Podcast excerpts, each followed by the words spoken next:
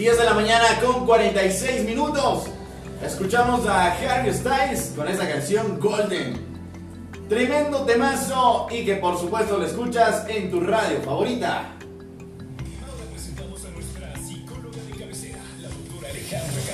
Para esas situaciones conflictivas de pareja, comunicación, problemas sexuales, adicciones, familia y más. En 92.5 FM. Así es, le damos ya la bienvenida a los tiempos acá en la cabina de Extrema 92.5. Imagínense, ha pasado tanto, tanto, que me parece que fue una vez que le vi. Doc, ¿qué tal? ¿Cómo está? Muy buenos días. Hola, buenos días. Qué exagerado, no es tanto, tanto, tanto, pero bueno, sí tuve que ausentarme un poco de tiempo, no tuve que salir del país por algunas cosas familiares, pero ya estoy de regreso. Qué chévere, Doc. Nos, nos alegra que esté nuevamente de, de regreso acá a la radio, se le extrañaba un montón. Eh, bueno, estaba otro Doc que le estaba por ahí sustituyendo, pero ya está... ¿Le- ¿Acaso le estás diciendo el sustituto? No. Bueno. Eh, estaba supliendo. ¿Acaso le estás diciendo el suplente? El otro. El otro. Pero qué bueno, son dos grandes, por supuesto, que siempre están todos los martes aquí acompañándonos. Y hoy vamos a hablar de un tema súper fabuloso, así que a continuación mi compañera. Este man se, se lava las manos. Como se le olvidan las cosas, se lava las manos. Es un sapo. está chiquito. Este está chiquito, ¿no? Por eso le está cambiando la voz. No me recién está saliendo lo de El bigote. Mi estimado Doc, ¿cómo le va? Siempre es un gusto para nosotros que esté con nosotros aquí. Y qué gusto volverle a tener a los, creo que al mes. Al Sí, mes. al menos más o Al menos. mes. Pero sí, siempre toda ayuda es buena. Nadie es suplente, nada. Todos tenemos nuestras, nuestras diferencias. Toda diferencia siempre va a ser buena. Todos tenemos diferentes pensamientos, así que toda ayuda siempre va a ser buena. Correcto. Sí, así que no importa. ¿sí? No importa que venga otro, yo soy la principal. No. La dos no, pero no importa, ya ya llegué. Hoy vamos a estar hablando los cambios en los adolescentes cuando los padres ya no les pueden controlar. Mi estimada Doc, centrémonos ya en el tema. Así es, bueno, yo propuse este tema porque he tenido muchos casos últimamente que debido a la pandemia, ustedes saben, eh, a los padres se les está yendo los hijos adolescentes de la mano, ¿sí? Lastimosamente las redes sociales son utilizadas de mala forma por los adolescentes y muchas de las veces los padres se quejan, pero bueno, ahí viene la pregunta, ¿para qué les dan teléfono? ¿Para qué les dejan utilizar redes sociales para que después se estén quejando? ¿sí? Eh, tengo muchos papás que dicen es que tiene TikTok, tiene Instagram, eh, TikTok ven estos videos de bailes de que a mí no me parece y cosas así, ¿no? Entonces están teniendo, empezando a tener muchos, pero muchos problemas con, con sus hijos adolescentes, ¿no? La adolescencia ahora es un poco más difícil que la que nosotros teníamos, pienso yo, ¿no? Sin embargo, los padres hay veces confunden, ahora hay ese lema de es que yo tengo que ser amigo de mi hijo. No, los tiempos han cambiado, pero siempre padre es padre, hijo es hijo. Y todo padre se merece el respeto que siempre nos enseñaron a todos nosotros. Y lamentablemente en la actualidad ya no existe ese respeto. Ese respeto por los padres eh, ya no hay, pero los padres mismos somos los que hemos hecho que se pierda ese respeto. ¿sí? Entonces es por eso que he tomado en consideración este tema, porque muchos de los papás vienen y ¿qué hago? Ya le grito y no hace caso, le pego y no hace caso, le quito el celular, no hace caso. Eh, ¿Qué hacemos? O sea, ¿qué hacemos? ¿sí? Entonces, el hecho de que ahora estén encerrados, de que los hijos no puedan salir, tenemos el problema también de que muchos adolescentes se van a fiestas, a las fiestas clandestinas y contagian a sus abuelos, a sus padres, y viene todas las culpabilidades, se escapan. Entonces, es, es bien complicado el tema, ¿no? Es muy complejo, ¿sí? Entonces, ¿cuál es la recomendación netamente para los padres? Eh, primero, sí darnos cuenta que estamos en otras épocas, ¿no? Eso no quiere decir que le vamos a dejar que hagan lo que les dé la gana. Sí, porque eso tampoco está bien. Pero sí tomar en cuenta, eh, por ejemplo, qué no nos gustaba que nosotros como padres, o sea, como hijos nos hagan. Eh, a nosotros nos pegaban con, con reiniciaban el cascabeles. software, ¿no? Sí. Claro. Yo siempre- quedaba. Yo siempre veo ese- esos posts que pone eh, mi mejor psicólogo en mis tiempos era la correa, la chaqueta claro. y esas cosas así. Y es verdad, yo siempre digo, no lleven a los hijos al psicólogo siempre y cuando realmente necesitan, porque si no les están metiendo en la cabeza de que ellos tienen un problema, ¿sí? Y eso tampoco es sano para ninguna persona. Sí, entonces Especialmente cuando los niños piensan que el psicólogo es porque estoy loco. Exactamente, les ponen una... Yo siempre que viene algún adolescente le digo, yo soy tu amiga, o sea, si estás aquí es para solucionar algo, pero no porque estés loco o porque estás mal. Porque lamentablemente los psicólogos tenemos esa etiqueta de que solo tratamos a gente que está loca y no es así. Uno necesita desahogarse con alguien, necesita buscar soluciones de uno mismo, porque el psicólogo lo que hace es eh, ayudarles a ustedes con sus propios recursos y habilidades que tienen para que sepan enfrentar algún tipo de problema. El problema también es que los papás eh, cogen eh, eh, copias de otros, ¿no? Lo que hace la amiga quiere hacer ella, eh, lo que hizo eh, que tu amiga hizo esto, le castigan a la amiga, pues ellos también quieren hacer lo mismo. Y no es así, cada familia tiene que tener sus normas, sus reglas, porque todos son diferentes, ¿sí? Entonces, eh, eso tampoco ayuda, ¿sí? A las familias. Y ahí podemos aplicar contra los padres también la frase, ah, o sea que si tu amigo se bota del puente, vos vas que igual que él". así igualitos son. Tal cual, tal cual. Entonces, ese es uno de los grandes errores que cometen los papás. Tratar de copiar alguna cosa que otros estén haciendo. Sí, eso no va a servir. Eso no va a servir porque todos los hijos de nosotros son diferentes. Cada familia tiene que poner sus normas. Si ustedes ven que, por ejemplo, estarles gritando a un hijo no les sirve, entonces hay que castigar de otra forma. ¿Qué es lo, qué es lo que ustedes tienen que pensar qué es lo que les sirvió? ¿Qué en ese momento sirvió para que ese hijo sepa controlarse? Ahora, esto de las redes sociales, muchos dicen es que pasa mucho tiempo, es que a esto, es que este otro. Yo veo muchos padres que cuando, por ejemplo, sacan buenas notas, ellos mismos les cambian Claro. por un mejor iPhone. Entonces, ¿de qué hablamos? De que se- ahora se quejan de redes sociales y los mismos padres somos los que damos un teléfono celular. Correcto.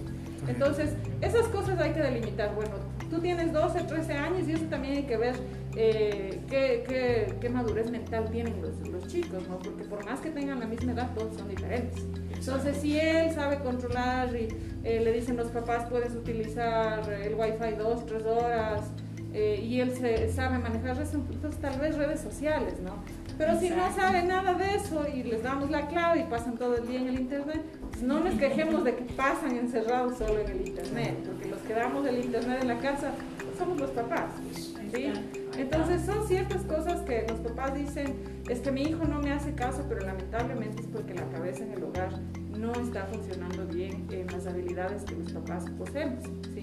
Entonces hay que pensar que los hijos también hay que escucharles, hay que escuchar las opiniones, por más que sean adolescentes, yo escucho a muchos de los jóvenes que les digo, y bueno, ¿y qué es lo que más te molesta de tu papá o de tu mamá?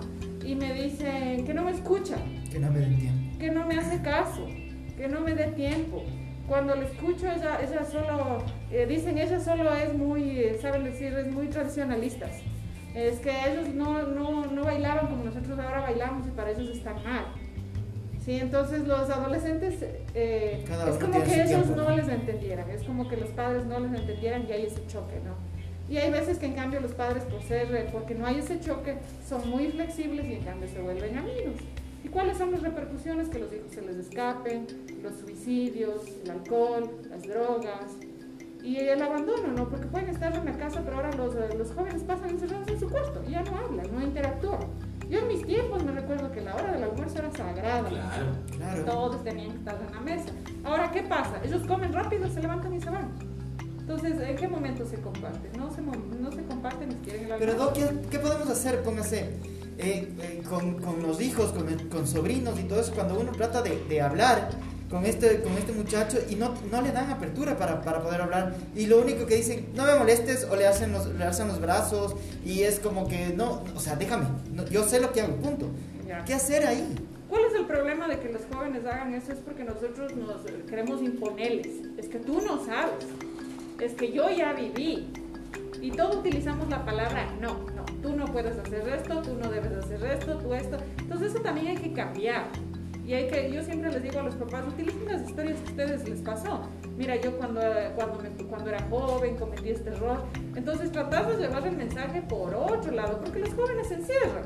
Y ustedes recuerden cuando uno fue joven, ¿qué hacía? Cerrar la puerta y encerrarse escuchar Claro. música o lo que sea. Sino que ahora los jóvenes tienen más al alcance de las redes sociales y hay un poco más de peligro porque ven pornografía, eh, se escriben con personas que ni siquiera saben. Yo he tenido niños, para mí niños de 8 años que se han mandado videos desnudos entre ellos, Wow. entre, el mismo, entre el mismo grado por un chat de ¿sí? Entonces los papás se dan cuenta después de varios problemas y no se están dando cuenta qué, qué pasa, ¿sí? Entonces también estar pendiente de lo que ellos comparten, de lo que ellos hacen. Eso no quiere decir vayan a revisarles el teléfono, Claro. porque eso también tienen que darse cuenta que es algo propio. Es el teléfono ahora se ha vuelto como algo íntimo de uno, como algo personal. Entonces, coger y revisarles también les va a molestar. Es cuando van lanzando los teléfonos y se van de la casa. Doc, hay algo que, bueno, según lo que he conversado también con mis padres y algunas personas ya adultas, es que el celular se ha convertido en un artefacto que es de necesidad. Entonces a veces se les compra porque dicen que quiero saber dónde estás, eh, quiero ubicarte, llamarte y todo esto. Ahora, sabemos que ahora la- las redes sociales están como que eh, a, ¿cómo sería? Consumiendo mucho a nuestros, a nuestros adolescentes y a nuestros niños. El mensaje entonces sería que los padres deberían tener un control en esas redes sociales, más no revisarle como usted dice, pero sí que haya un control, decirle, bueno, tienes un tiempo de tal hora a tal hora para que estés en el Facebook, de tal hora a tal hora para que estés en cuál red social, pero sí debería como que haber, como que déjame ver con quién te estás escribiendo, está bien, cuáles son los mensajes, ¿está bien eso o no está bien? Bueno, la recomendación directamente es que vean qué tipo de madurez tiene el hijo de ustedes, ¿no? Ya. Porque hay jóvenes que por decir tienen 12 años, pero las experiencias que han tenido en su casa, la forma de vivir en su casa, piensan como un chico de 15, 16 años, y otros de 15, 16 años piensan como de 8. Exacto. Entonces uno tiene que ver, a ver, mi hijo está preparado para que yo le dé un celular con, con redes sociales.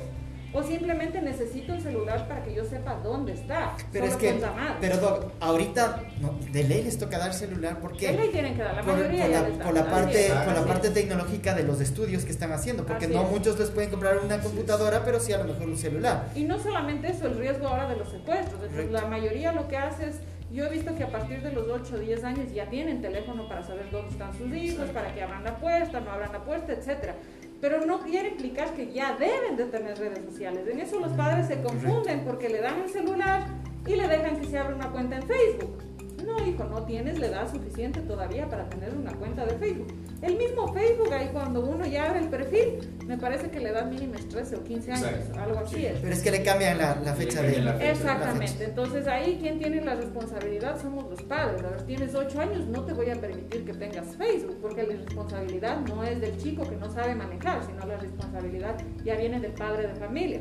Ahora, yo he visto padres de familia que, por ejemplo, dicen, no, mi hijo no, no, todavía no toma en cuenta las redes sociales, pero tiene Instagram. Entonces yo le digo, y bueno, ¿y qué, ¿Para qué utilizan el Instagram? Y dicen, sube fotos de los perros, de él jugando. Entonces yo les digo, ¿ustedes han visto si es privado no es privado? Y dice, sí, pero él, él cuando entra a Instagram está al lado mío. Entonces es una forma de saber controlar, de manejar y de ver que... Ahora tengo muchos padres que dicen, no, a mí hasta me tiene bloqueado de amigo. Correcto. Es que, es Es que eso yo- pasa. Y, es- y eso lo puedo decir yo personalmente. Hay familiares que, o sea, pueden ser tóxicos, demasiado tóxicos. Tú subes un chiste, subes alguna cosa y ya están diciéndole a tus papás y te arman un relajo en la casa. Por eso mejor de lejitos nomás. Pero claro, en- ponte, ponte flaca. En tu caso es diferente porque Claro. ya eres. Y, y eh, yo hablo, yo pero- hablo de cuando tenía 14 años, que no tenía ni idea de chistes subidos de tono Claro, ni nada. Pero claro. a mis tías les reventaba que cómo puedes permitir que tu hija suba esto. Subía alguna foto mía con una guitarra, por ejemplo. Y ya estaban, ay, que tu Señora, si ustedes no saben cómo tomarse una foto, no es mi problema. Eso pasa, eso es lo que pasa, porque justamente yo la semana anterior estaba trabajando con, un chico que igual me decía, ¿no? Eh, pero yo subí una foto que no tenía nada que ver y que las amigas le habían dicho que por qué sube las fotos y ta, ta, ta, entonces hubo el problema también en casa, ¿no? Eh, y es el problema que las, las generaciones más a- antiguas, o sea, tradicionales, no teníamos todo esto, pues no teníamos, entonces Claro. yo por decir, yo les puedo decir, tal vez mis papás podrían ver mal eso, ¿no? Porque ellos ni siquiera tenían internet. ¿sí? Entonces, justamente ahí los papás tenemos que centrarnos a ver, ¿está mal lo que mi hijo puso? Sí, no, o hacer caso a los comentarios que vienen. Claro. Sí, porque ese es justamente el problema de comparaciones. No se puede comparar lo que tal vez porque fulanito tiene Facebook, entonces a mi hija también le voy a tener que tenga Facebook, porque tal vez los papás les crían de otra forma, eh, tal vez él tenía otra, otra mentalidad, vive en otro país, etcétera, etcétera, etcétera. Son muchas cosas las diferencias. Entonces uno como padre tiene que aprender a ver los riesgos, los peligros que le van a venir al hijo, porque a mí me parece una irresponsabilidad que un niño a los 8 años tenga redes A mí sociales. Eh, a mí personalmente yo no permitiría eso. Eh, pero hay muchos padres que sí lo hacen, incluso les premian, tienen una buena nota y les dan el mejor iPhone con redes sociales. Y después dicen es que no me hace caso, pasa solo en el celular. Entonces, ¿a quién? Ahí a quién les echamos la A los culpa? papás. A los papás, perdónenme, pero yo a muchos papás a veces me traen adolescentes y yo les digo, la terapia no va a ser para sus hijos, va a ser para ustedes.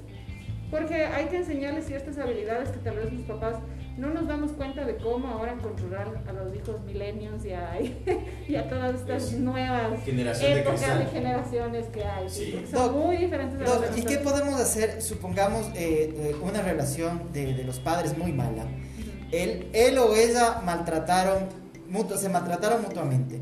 Y lógicamente los hijos eh, tienen, eh, consumieron todo eso. Los papás se divorcian, se separan y los hijos comienzan a tratar mal a sus padres. ¿Cómo ahondar en ese tema para que en realidad los hijos, lógicamente, consumió todo, el papá le trató mal o la mamá le trató mal y ellos dicen esto es, esto es normal, yo también tengo que tratarles así a mis padres? Así es, yo justamente antes de ayer, bueno, estoy siguiendo una maestría ahí en mediación familiar y estaba leyendo un artículo que me pareció súper importante. Y decía que justamente ahora tenemos varios tipos de familia, ¿no? Entre unas de esas, el divorcio aquí es ahora normal, antes no era así. Y justamente decía que cuando los hijos se divorcian, los padres no tienen que divorciarse de sus hijos. Y aquí estamos totalmente equivocados. Yo tengo muchos papás que dicen desde que se divorció, no le viene a ver a mi hija no le ve a mi hijo, no le llama. Y eso no es el divorcio. El divorcio es la separación de, del esposo, de la pareja, netamente de la pareja. Y tienen que aprender a tener también un divorcio sano por sus hijos, que tampoco no pasa. Nunca pasa eso. Los divorcios, la mayoría, se terminan enfrentando y el hijo queda en el medio. ¿sí? Pero no se acaba la familia. Lo que se termina es la pareja, pero la familia siempre familia es papá hijo, mamá hijo. Así están separados sus padres, porque siempre va a haber ese lazo. Entonces, obviamente, si yo tengo una mamá que dice, este infeliz, que no me pasa la pensión, que llámale a tu papá, obliga, que juicios, entonces, ¿qué hace el hijo? Escuchas todo el odio que su mamá tiene a su padre, entonces obviamente va a tener rencores hacia su papá. Y cuando dice, no ves, no te llames, que tu papá no te quiere, es que no te viene a recoger, solo te viene a ver en Navidad, entonces, ¿qué estamos haciendo nosotros como madres? está mal. Entonces se quejan eh, de que sus hijos ahora reaccionan mal, de que les pegan a sus papás, de que no les quieren ver, les lanzan la cuesta. Pero los que estamos metiendo odio en los corazones de nuestros hijos y en la mente de nuestros hijos somos los padres. Entonces hay que aprender a tener también, si tenemos la madurez para divor- divorciarnos, pues también tenemos que tener la madurez para, para tener un divorcio sano por nuestros hijos, porque si no lo que estamos haciendo es irresponsables con nuestros hijos. Y lo que necesitamos es pedir ayuda a nosotros para poder cambiar esa mentalidad y que nuestros hijos vean, porque los hijos son reflejos de nosotros, nada más. ¿Sí ven? Ahí está. 11 de la mañana con 3 minutos. Hoy estamos hablando con la doctora Alejandra Carrillo acerca de los cambios que tienen los jóvenes y los niños, por supuesto, en la actualidad. Doc, ya que hablábamos de un tema también, ya para terminar, y era acerca de que, bueno, a nosotros cada época es diferente, ¿no? Por ejemplo, ahora es como que los bailes, es que el reggaetón es malo. Y entonces decían, por ejemplo, mi- mis abuelos decían, no, es que en la época de tu papá el rock era malo. Entonces decían como que escuchar eso era lo peor. Pero cada generación tiene lo suyo, ¿no? Pero si algo que hay que rescatar es que, por ejemplo, como decía usted, Doc, a nosotros nos reiniciaban el software de una manera que era un palmazo, un correazo, y decían, está bien, pero ahora en cambio dicen que es Está el mal. diálogo, que ya no es la manera. Y no tanto solo para los eh, padres, sino también para los profesores, que ahora, antes también, por ejemplo, tenían su habilidad de... Tenían una habilidad que era de lanzar el borrador y le caía, pero precisamente al que le molestaba, ¿no? Entonces ahora dicen que no está bien. Ahora, ¿cómo sería este cambio? ¿Está bien el que ya no se les maltrate a los hijos y hay ese diálogo? ¿O el diálogo cómo debería ser? ¿Cuál sería el mecanismo correcto? Verán, el mecanismo correcto realmente depende, yo digo siempre, de cada familia. Eh, yo eh, estoy en contra de lo que es agresividades, todo lo que tiene que ver en maltrato. Hay veces eso no, realmente eso no funciona y ustedes la mayoría podrán recordarse que uno hay veces se quedaba hasta la madrugada y decía, igual me va a pegar, muerto por mí, muerto por 1300. Eso, eso era, sí, es verdad. Así era. Lo bailado nadie te lo Nadie, así es. Entonces, ustedes como, como los padres que somos ahora, y bueno, yo hablo porque soy mamá, ¿no? Eh, para mí eso no sirvió, nunca sirvió que me golpeen. Sí para controlarme un poco, es verdad, pero nunca me sirvió porque igual terminaba, yo ya sabía lo que iba a pasar en la casa, ¿sí? La misma hablada de, Sí. de las 3 de la mañana es la misma de las 11. Yo, yo les puedo decir, yo, mi mamá es, es- era un poco más fuerte, ¿no? Ella era la que nos daba palo, como quien dice. Normalmente las mamás son las que son Sí, sí, un poco La- las duras. las más Y fuertes, mi es la verdad. papá siempre ha sido solo diálogo, jamás me ha puesto un solo dedo encima de mi papá. Pero cuando uno se sentaba, mi papá a hablar con era, era preferible que uno le meta una pizza. Pero él, claro, mi papá, yo sí digo, mi papá ha sido para nosotros genial, ha sido el mejor papá, porque él siempre supo explicarnos las cosas como eran. De, sin rodeos, sin esto de sexualidad, esto, de ta- esto te va a pasar, ta, ta, ta, ta. Directo y siempre siendo firme, o sea, siempre, y siempre lo que más nos sirvió fue el diálogo en el caso con mi papá. Él, por ejemplo, yo les puedo decir que él nunca, eh, nunca nos daba dinero. Él lo que nos decía es, bueno, ¿quieres tener dinero para salir a bailar, a tus cosas? Consigue. Ahí está, anda y trabaja. Anda y corta el césped y ten tu dinero, ¿no? Y eso nos sirvió a nosotros porque somos independientes. Entonces fue una forma buena de ser papá. Y Yo quisiera hacerlo así con mi hija, ¿no? Entonces esos son los ejemplos que tenemos que coger de, lo tradicional, de lo antiguo, podríamos decir, ¿sí? Porque esa es una forma que sirve. El diálogo es lo que más sirve, siempre y cuando esté bien dirigido. Pero si yo le cojo a mi hijo, yo he tenido papás que me dicen, es que yo hablo con él y este tonto no entiende. A ver, ¿qué diálogo Ahí- estamos hablando si Ahí tenemos el problema. tonto? Ese es el, el Pero, pero, pero si nos damos cuenta que si el papá dice este tonto es porque a él también le trataron de esa forma. Es posible. Por, por es eso viene posible. eh, arraigando todo eso. Es posible porque ustedes pueden ver los jefes hay veces en el trabajo eh, les tratan de tontos Claro, a sus empleados, claro. de inútiles. Entonces, ¿qué es lo que pasa? El papá también utiliza las, la- las, las mismas Las mismas palabras. técnicas. ¿Y qué termina pasando? El hijo termina haciendo bullying también en la escuela. Es que mi compañero es un tonto, es un inútil, no hace caso. Entonces, esto es una cadena. Entonces, el diálogo no es decirle, tratarle mal, es que eres un inútil, es que no puedes, es que no sabes.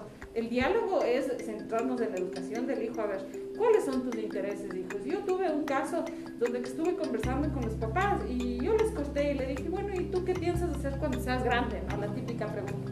Y me dijo, quiero hacer tal cosa. Y le dije, ah, qué bonito, o sea, qué buena aspiración que tienes, ¿no? Y el papá regresó a ver y le dijo, yo nunca supe eso que querías hacer.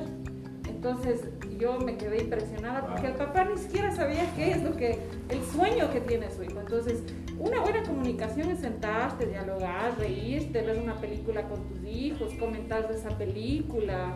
Eso es un diálogo, pero un diálogo no es coger, gritarle, insultarle. Eso no tiene nada que ver con el diálogo. Ese diálogo no va a funcionar. Y eso es justamente lo que nos equivocamos los papás. Es que yo sí hablo con mi hijo. Eso no es diálogo.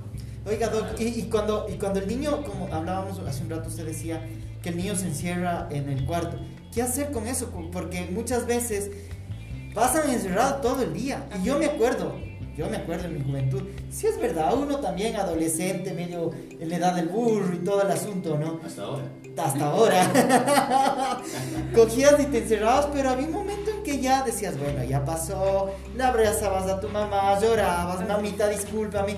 Pero hoy los niños se encierran todo el día y no son capaces ni de pedir disculpas, no son capaces ni siquiera de, de hacer un trabajo que los padres le mandan. De nada, sino ellos son más bravos, más enérgicos y punto, y, y ellos quieren salirse con la suya. ¿Qué Eso es eso? simplemente porque les damos toda la facilidad ahora a los jóvenes y a los niños. Todo lo que ellos quieren se les da. Todo se les da fácil y eso ha hecho que ellos se vuelvan hasta irresponsables. Es que él no quiere hacer esto. Quítale el internet. Eso. Él no quiere hacer tal cosa. Hay otras formas, sino que los, los padres no saben cómo canalizar, no saben cómo incluirse en la educación. Yo me acuerdo en mi caso, por ejemplo, cuando nosotros éramos jóvenes con mis hermanos, bueno, más jovencitos, joven. Eh, por decir, el domingo era ley, el domingo teníamos que salir a almorzar, irnos de paseo. Domingo. Domingo de familia. Claro. Qué bailes, qué chuchaquis, qué nada. Nada. Domingo te tenías, y es más, domingo nos llevaban a misa. Eso. ¿sí? Y ya sabíamos. Ahora ellos se encierran y es no quiero. Bueno, entonces me voy con tu papá. Y los dejan encerrados. Entonces ahí, ¿cuál es la responsabilidad de los papás? Porque les dejan hacer. Pero ¿y cómo le obligo a ir a que se vaya conmigo si no quiere? Ya, si no quiere, entonces ¿qué podemos hacer? Bueno, entonces te quito el PlayStation, que no tenemos ahí en el cuarto. Eso. O si no, el diálogo que, por ejemplo, yo recuerdo el diálogo de mi mamá. Decía, yo te dije que no. Entonces, ese diálogo. Era en partes, ¿no? A veces hasta se aprendía lenguaje ahí, las sílabas separadas, pero era bueno. Oye, yo me acuerdo de mi mami para comer, ponte. A muchos, a los niños ahora no les gustan los brócoli, el brócoli, las zanahorias y, y varias cosas, ¿no? A mi mami, a nosotros, come, come y nos metía, ¿no? Durísimo, o sea, y nosotros comíamos y aprendimos a comer. En cambio hoy a los nietos, Ya, mijito, no comas. Si no te gusta, nomás. Sí, O sea, Y- y ¿cómo es el Y asunto? lo peor es que cuando pasa eso, tú le dices, usted le trata mejor que, Exacto. cuando No, si yo he tratado a todos igual. Si no, si no, pregúntale a tu papá. Eh, ¿Papá te dice eso? Y el papá. Y el papá, no. No. Entonces, ¿qué hacer ahí? ¿Te das cuenta? O sea, nosotros nos obligaban. Pero hoy a los niños ni siquiera pueden tocarles ni les dicen, ya no quieres comer ya, mijito, dejen nomás. No hay pro-". Yo me acuerdo que a mí me Ya. metían a Ahí mí la es comida. cuando nosotros como padres tenemos que hablar con nuestros papás y decir, a ver, ¿quieres que esto haga?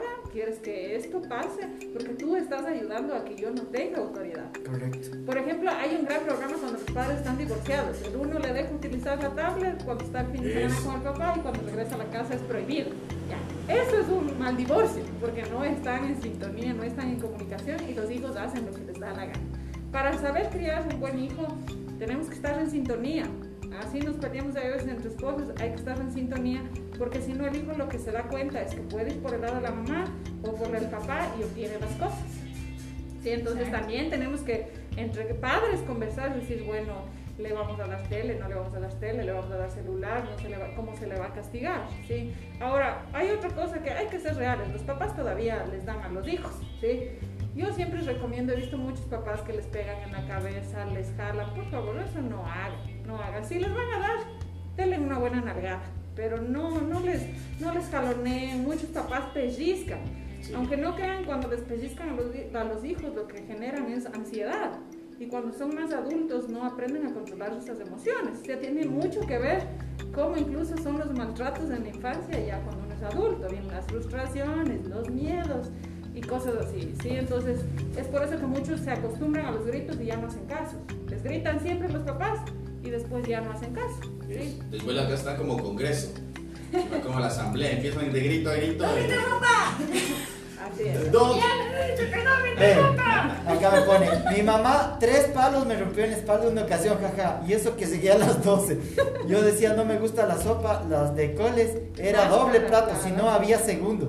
Y no había segundo. Es que es verdad. Ah, ahora entiendo por qué el señor de las escobas pasaba cada momento por la casa. Lógico, es que te das cuenta que era así, es ¿qué es lo que verdad. pasa? ¿No le gusta esa comida? Bueno, mijita, entonces ya te traigo un... Exacto. Y le compran. Y si no hace eso la mamá o el papá, está la tía, está la abuela, entonces esas cosas no pueden permitir. Si la mamá o el papá prohibieron, pues Se prohibió. se prohibió. Entonces, porque los hijos son inteligentes, dicen, ah, mi tío no me dio, mi mamá no me dio, me voy donde mi tía. Mi mamá, mi mamá en alguna ocasión yo de Guambra, ponte a mí la, el, el- las coles, me gusta, pero en una timbushka. Pero en una avena no me gusta. ¿Una qué? Eh, avena, avena, la sopa de avena. Timbushka, ya te digo qué es. Eh, eh, y en alguna ocasión mi mami me dijo, ah, listo, no, no te gusta, perfecto, no comas. Mami, ¿me puedes dar segundo? No hay. Claro. El rato que quieras comer, comes. Ahí está. Hijo de madre. Realmente es que así tiene que Bastó. Otras personas Ahora, les no, dicen no te eso, gusta eso. ¿Qué cosa. quieres, mijito? Pizza, tome su pizza. No. Y después, y después justamente dicen, es que no me hace caso, es que me enfrenta. Pero en esas cositas, justo de darles esa, esa permisión, es ahí cuando fallamos, porque les estamos dejando hacer lo que ellos quieren. Doc. Y nosotros somos papás. Y, y si la pareja, bueno, ya se divorcian, se separan, tienen una nueva pareja, esa nueva pareja quiere apoyar a, a su pareja, ¿qué hacer si no, no puede entrar en, esa, en ese entorno? O sea, o puede o no puede. Bueno, ahí es un poco complicado el tema porque primero habría que ver la relación que tiene con el hijo, ¿no? O sea, con, el- con su hijastro, como que dice. Porque si es una Es que hasta el persona... es mal, feo, Claro, si es, una- sí es feo, pero eh, es- así es, ¿no? Sí. Eh, en ese caso tenemos que ver qué relación tiene. Una, la relación que tendrían con sus padres. Si es una relación que sí en este- recién, yo siempre digo, si ustedes van a empezar una nueva relación después de un divorcio, estén uno, dos, hasta tres años y ahí recién presenten a sus hijos. Porque lo que hacen es, están una semana y ya le salen hasta comer con los hijos. Los hijos también dicen como que, ¿qué pasa? Después terminan esa relación y están con otro, con otro. Entonces los hijos ya no les toman en serio. Entonces ahí la culpabilidad, lastimosamente, otra vez recae en los padres. Pero si tenemos una relación que ya llevamos un año y que creemos que en verdad vamos a formalizar algo más serio y queremos presentarles a nuestros hijos, esos primero tienen que serse amigos. Si esa persona llega, impone y tienes que hacerle caso a lo que él dice, ¿qué va a pasar? Va a haber confrontamientos en esa familia porque va a decir, bueno, ¿y este que aparece? ¿Quién es? ¿Por qué viene a ordenarme si a mis papás no les hago caso? Entonces, ahí qué pasa? Otros hay problemas. Wow. ¿sí? Entonces hay que aprender a manejar. Hoy nos alargamos un poquito solo porque la Doc nos vino a visitar después de tanto tiempo.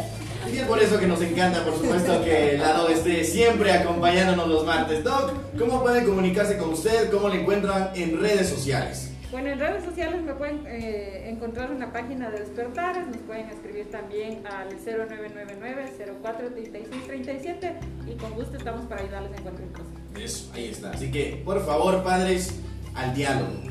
¿No? Eso. Si les den, denles un- una nalgueada, Una, puto. una nalgada. Una, un correazo y se acabó. Un correazo. No les jaloneen, no les tironeen. Eso, una buena correa en. Sí, yo me acuerdo mi mami nos ponía Cabeza. la beta, el cabello. Ah, A mí me guindaban el cabresto en la puesta y era una... Ya, uno no, como uno le decía, no ya mamita, ya no mamita, no, por vean". favor, ya, ya, ya, ya, tranquilita, tranquilita, tranquilita, no te portes mal, ya, ya mamita, voy a portar bien, claro. E- Ese era el diálogo de nosotros. Así que, chicos, si nos están escuchando, no hagan eso. Por favor, bien. 11 de la mañana con 16 minutos. Seguimos en la piola por extrema 92.5.